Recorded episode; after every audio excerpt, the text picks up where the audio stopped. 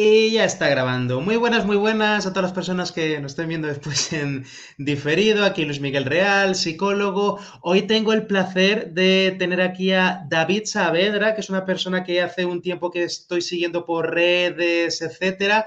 Eh, David es sobre todo famoso, popular por eh, hacer divulgación sobre un tema muy específico, ¿vale? Que, que, que os contará él, pero eh, no va a ser el tema principal del que hablemos hoy, ¿no? Que también nos va a contar él ahora en un momento. Pero bueno, muy buenas, David, un placer eh, tenerte por aquí en el canal.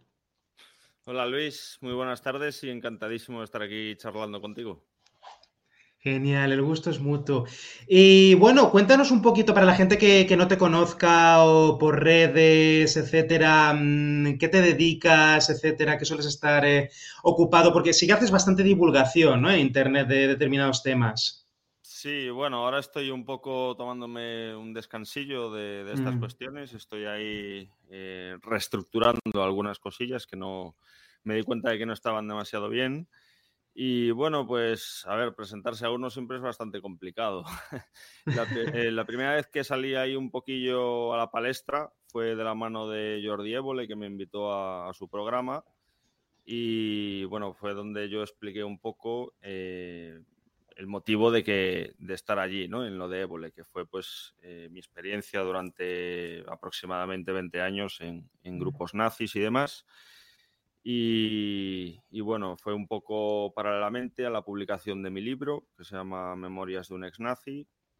Y desde entonces, pues he estado eh, eh, haciendo un poco divulgación de cómo eh, se cae un poco en, esos, en esas redes, en esos círculos, que nos lleva a, bueno, pues a identificarnos con una ideología como esa cómo es el proceso, qué nos pasa por la cabeza y en mi caso, pues tengo la suerte de poder, de poder decir y de poder explicar cómo se sale, ¿no? Eh, bueno, pues desde mayo, que fue cuando salí en lo de Jordi, hasta ahora eh, me he dedicado a no parar. De hecho, por eso estoy un poco descansando, porque ha sido un, un poco una locura, ¿no? Sí, sí, y, estás muy activo en redes, sí, sí, sí, sí un, un descanso. sí que estoy ya de relax, llevo ya dos semanas que las estoy aprovechando, estoy leyendo como un loco.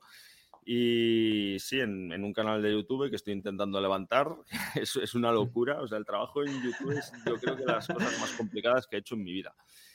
Incluso más difícil, me atrevería a decir, no por mucho, pero sí más difícil que el motivo del que vamos a hablar eh, a lo largo de, de, esta charla, que es el, la cuestión del alcohol. La cuestión del alcohol. Uh -huh. Cuéntanos que, o sea, vale, para, a ver, para ti el tema del alcohol eh, es importante o ha sido importante en tu historia personal y, y bueno, de, decidiste eh, pues eh, hablarlo aquí en público, en, en, mi canal, etcétera. ¿Por, ¿Por qué ha sido importante para ti en tu caso? Cuéntanos un poco. A ver, el tema del alcohol em, se convirtió en un problema cuando yo lo utilicé un poco como herramienta eh, con la que afrontar el proceso de, yo le llamo ahora proceso de reconexión, eh, en aquel momento en el libro me refiero a él como momento de ruptura, eh, con toda esa identidad eh, que yo había generado sobre el, el, extremismo, ¿no? el fundamentalismo de, ideológico. Mm. en un momento dado que, bueno, no es, no es, tema central de conversación ahora. Toda esa identidad empezó a fracturarse, se rompió y eh, hubo un momento en mi vida que, bueno, pues mm, es, todavía me resulta difícil hablar de ello, explicarlo mm. con todo lujo de detalles o de una forma muy completa, porque todavía está muy, muy caliente para mí, muy cercano. Eh, yo no supe eh, quién era. Yo siempre lo digo así, pero insisto, es algo tan, eh, tan metido dentro de mí, tan cercano, que todavía no lo he normalizado o naturalizado. O, bueno, eso, el, el, único que me permitirá hacer eso es el tiempo, eh, que me cuesta, me cuesta describirlo y de hecho noto el bloqueo. A la hora de explicarlo ahora mismo es, es como que estoy bordeando un punto de bloqueo. ¿sabes? Entonces tengo que mm. ir ahí con cuidado porque si, si me meto demasiado a fondo en esta cuestión, mmm, peto, colapso y, y, tendría que pasar a otra pregunta o, o, cortar la transmisión o tal, que fue lo que me pasó en la última entrevista que hice y por eso me estoy tomando este descanso. Claro, Pero bueno, claro. ante ese vacío, que esa palabra sí que lo define perfectamente, eh, sentimiento de vacío, de, estar a la intemperie, completamente desprovisto de herramientas para entender la realidad, etcétera, etcétera.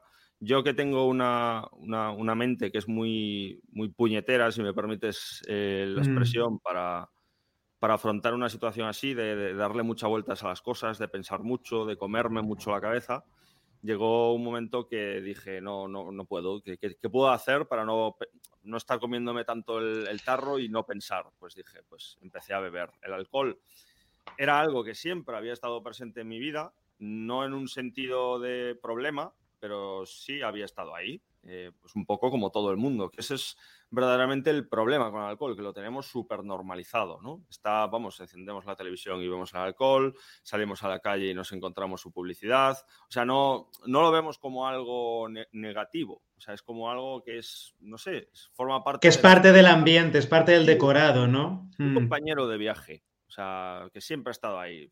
De hecho, eh, si nos ponemos a pensar, ¿cuánta gente podría decir que el alcohol no ha sido parte importante de los momentos más representativos de su vida, porque siempre ha estado como parte de las celebraciones, o sea, de cuando te han dado un trabajo, cuando conociste a, la que fue la...